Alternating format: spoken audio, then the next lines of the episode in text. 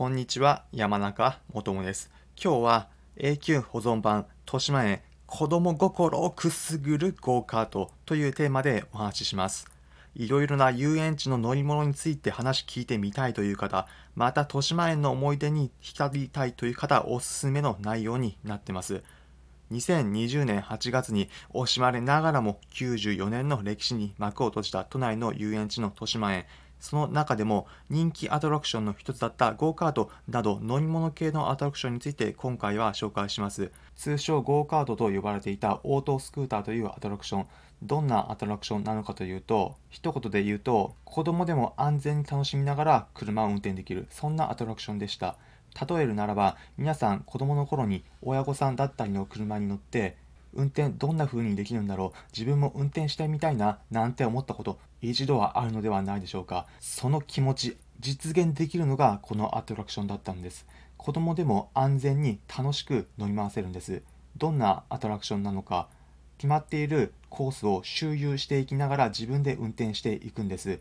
友達と一緒にスピードを競ったりまたぶつかった時にエキサイトして楽しめるアトラクションでした。ぶつかった時もゴム製でカートの周り囲まれているので安心して運転できるアトラクションでした。他にももう一つアンチクカーというアトラクションもありました。どんなアトラクションなのかというと、一言で言うと、こちらも子供でも安心しながらクラシックカーを運転できるアトラクションだったんです。乗り場で待っていると、青や赤や白など色とりどりのクラシックカーが私たち運転手を迎えてきてくれます。乗ってみると決まったコースを走っていくので安心して乗ることができます。ただ決まったコースだけだと飽きてしまわないようにちゃんと曲がったりくねくねしたりと子供でも飽きない設計になっています。そしてこれ何が楽しめるかというと運転しながらプープーとクラクションを鳴らすことができるんです、ま、ちょっと凝ったというか笑ってしまうようなプーという音なんですがそれでも皆さん一度は夢見たクラシックカーを運転できる。それがこのアトラクションでは実現できたんです。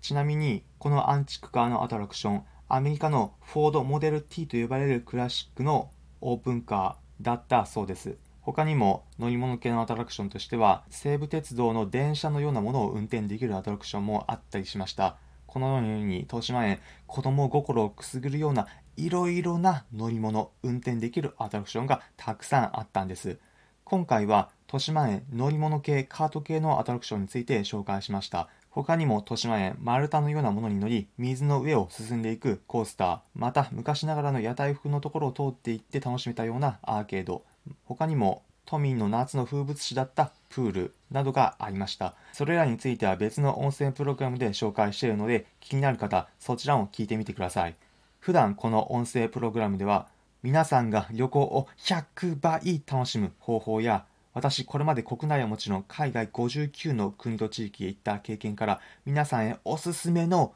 お出かけスポット旅行先紹介しています。参考になったという方はいいねの高評価またこの音声プログラムのフォローもお願いします。それではまた次回お会いしましょう。